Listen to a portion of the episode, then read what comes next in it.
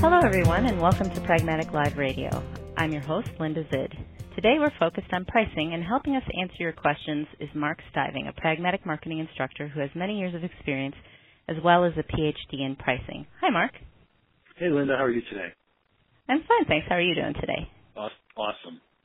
Great. Well, it's great having you back. And our question today is how do I charge different customers different prices? One of my favorite questions. I really like this one. Um, and, and I'm really happy that the listener's thinking this way because one of the ways we maximize our profits is by understanding which customers are willing to pay different amounts and then charging them different prices. So there's really three basic techniques for charging different customers different prices. The one is what we call customer characteristics. We look at the individual customers and by looking at those customers we could say, oh, they're part of this group Therefore, they probably have a higher willingness to pay, and we can charge them a higher price. Think in terms of when we go to the movie theaters, when we go to the movies, we all pay full price to get into movies, but kids or seniors might get in at a much lower price.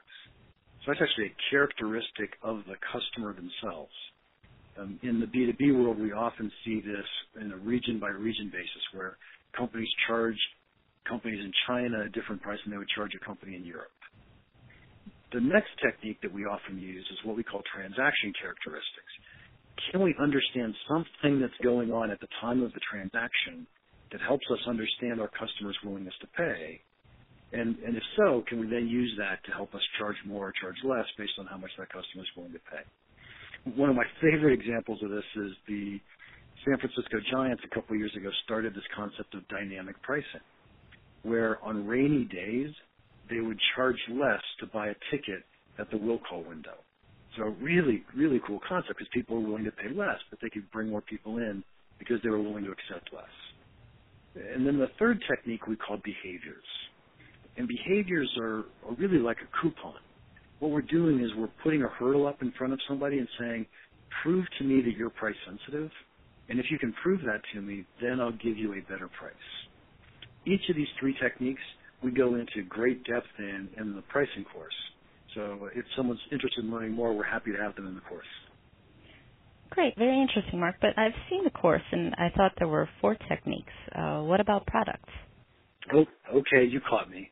There's a fourth technique called product, and it turns out that when we do, we can use different products to charge different customers different amounts. And the easiest, best example to think about there is this concept called good, better, best, where people who are barely scraping to get into a product category tend to buy the good product, where people who have a really high willingness to pay tend to buy the best product.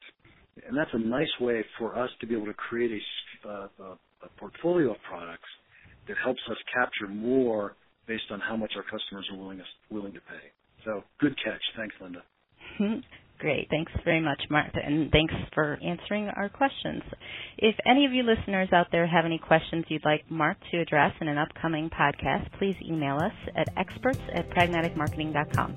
We'll look forward to hearing from you.